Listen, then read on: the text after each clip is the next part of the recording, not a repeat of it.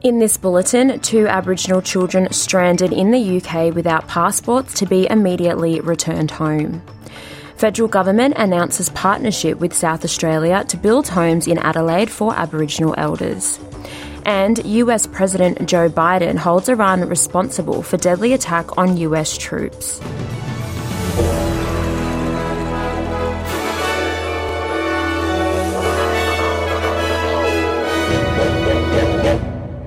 A national peak body for Aboriginal and Torres Strait Islander children is advocating for two Aboriginal children stranded in the UK without passports to be immediately returned home.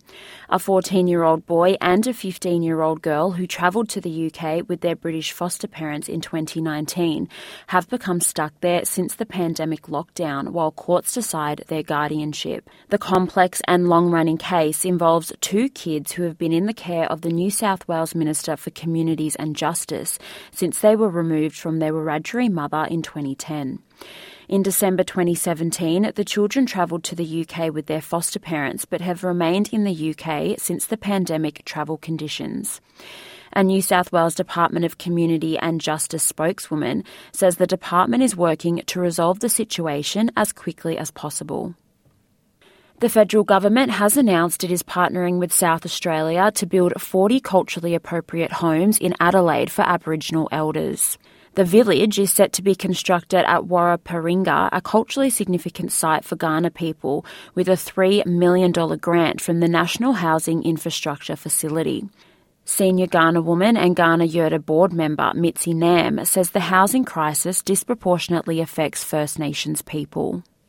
Our elders are our priority. They're uh, they're the ones that that we take care of, and it's nice to see that they'll be taken care of in the mainstream as well, um, and given culturally appropriate, comfortable uh, place to live uh, without having to have you know three other generations living with them. And as I said, I'd like you know this uh, to be a start of the bigger picture.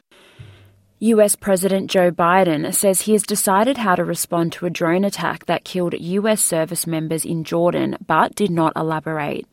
He says Iran is complicit to the drone attack that killed the three American service members and injured 34 others. I do hold respons- them responsible in the sense that they're supplying the weapons to the people who did it. I don't think we need a wider war in the Middle East. That's not what I'm looking for. Mr. Biden has been weighing his options, and the expectation has been there will be retaliatory strikes, but the timing of the response has been unclear. Meantime, Pentagon Press Secretary Pat Ryder acknowledges there are still questions to be answered when it comes to the drone attack that killed three Americans in Jordan. In terms of additional details about the drone attack itself, we know there are still many questions to include how the one way attack drone could have penetrated the facility's air defenses, its point of origin, and which specific Iranian proxy group is responsible. I can tell you that U.S. Central Command is continuing to look into all those important questions and that we'll keep you updated as new information becomes available as we are able to. What we do know is that Iran backed militias are responsible for these continued attacks on U.S. forces and that we will respond at a time and manner of our choosing. The weekend drone strike on a US base in Jordan near the Syrian border also wounded more than 40 others. The full extent of southeast Queensland flooding damage may soon be revealed with rain finally set to ease. Thousands lost power, more than 20 schools were closed, roads were cut, and 39 swiftwater rescues were completed as severe weather lashed the area yesterday. Some of the worst hit were north of Brisbane in the Moreton Bay area and Sunshine Coast, while the Lockyer Valley further west was also inundated. Steve Smith, the Queensland Fire and Emergency Services Coordinator, has expressed his frustration on Sunrise at those who did not heed safety advice. Oh, look, it continues to surprise us um, how many people get themselves in those difficulties. So um, we continue to provide the message if it's flooded, forget it, but it continues to happen. So it does create a bit of frustration, um, but in the large part, most people do the right thing and are, are heeding that message and staying informed and doing the right thing and, and, and supporting us in our work. The federal and Western Australian governments are looking for a quarantine facility to shelter thousands of sheep and cattle stranded in hot conditions on board a ship for almost a month. Around 16,500 animals are packed onto the livestock carrier.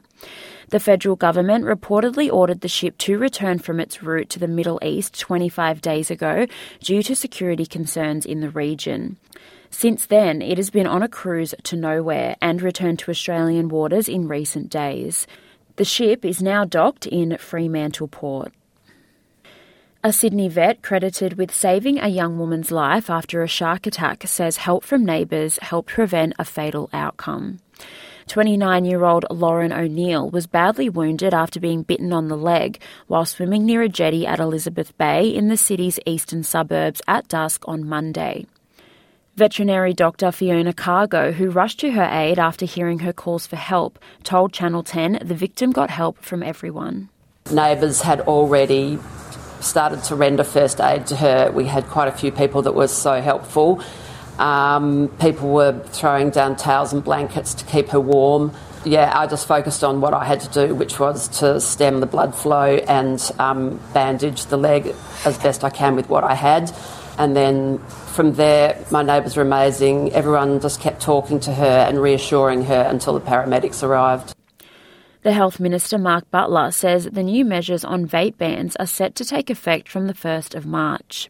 The measures to be announced in the next session of Parliament include a ban on the sale and supply of vaporisers and imposing penalties on vaporiser stores, convenience stores, and other commercial entities involved in the sale and supply of the product.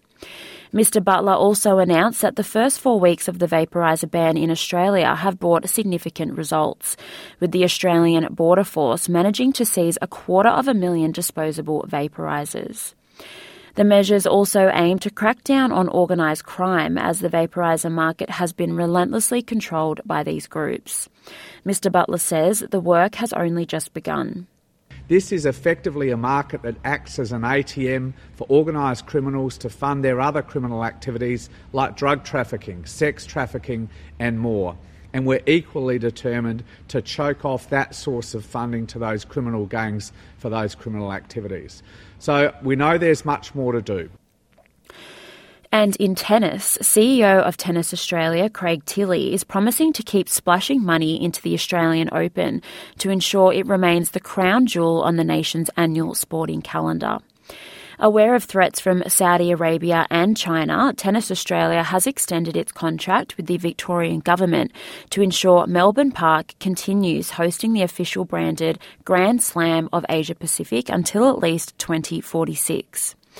The Open now runs for 15 days in January, plus its precursor qualifying tournament has become a billion dollar event extending far beyond tennis. This month's Open attracted a Grand Slam record 1.1 million fans and generates around half a billion dollars into Victoria each year. And now for a look at today's weather. Broome, partly cloudy 34, Perth, sunny 38, Adelaide, partly cloudy 25, Melbourne, cloudy 22, Hobart, partly cloudy 23, Albury, Wodonga, sunny 34, Canberra, a possible shower 27, Wollongong, a shower or two 25, Sydney, showers 28, Newcastle, a late possible shower 31, Brisbane, a shower or two 30, Townsville, showers 34, Cairns, a possible shower 35, Alice Springs, windy, sunny 39, Darwin, a shower or two and possible storm 32, and the Torres Strait Islands, a shower or two and 31. And that is NITV Radio News.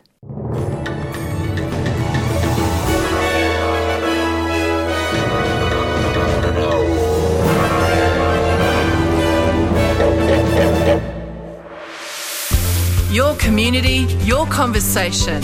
NITV Radio.